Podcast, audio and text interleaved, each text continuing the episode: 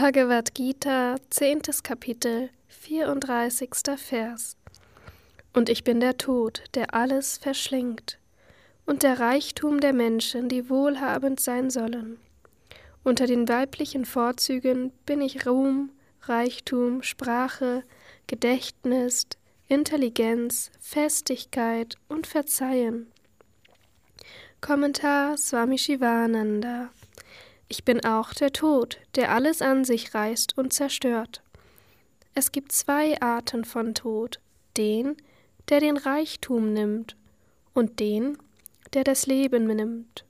Unter den beiden ist der, der das Leben nimmt, der alles Erfassende. Daher ist sein Name Sarva Haraha. Dieser bin ich. Es gibt aber auch noch eine andere Interpretation.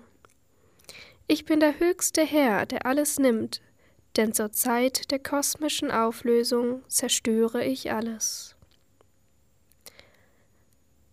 Ich bin der Ursprung aller Wesen, die in der Zukunft geboren werden sollen. Ich bin der Wohlstand und die Mittel, diesen zu erreichen, für die, die dazu geeignet sind, ihn zu erlangen. Schönheit ist Shri, Glanz ist Shri, ich bin Ehre, die beste der weiblichen Eigenschaften. Menschen, die ein wenig Ehre erlangt haben, meinen, sie hätten großen Erfolg im Leben und wären hervorragende, großartige Menschen geworden. Ich bin die Sprache, die den Thron der Gerechtigkeit schmückt. Ich bin das Gedächtnis, das sich an Dinge und Freuden der Vergangenheit erinnert.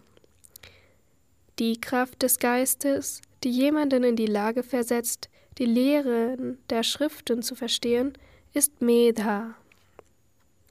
Festigkeit, Triti, ist die Kraft, den Körper und die Sinne auch inmitten verschiedener Leiden gefestigt zu halten. Die Kraft, auch inmitten von Handlungen unverhaftet zu bleiben, ist Triti. Es bedeutet auch Mut. Kshama ist Ausdauer. Ehre, Reichtum, Gedächtnis, Intelligenz und Festigkeit sind Dakshas to Töchter. Sie sind mit Dharma vermählt und werden daher auch Dharma Patnis genannt.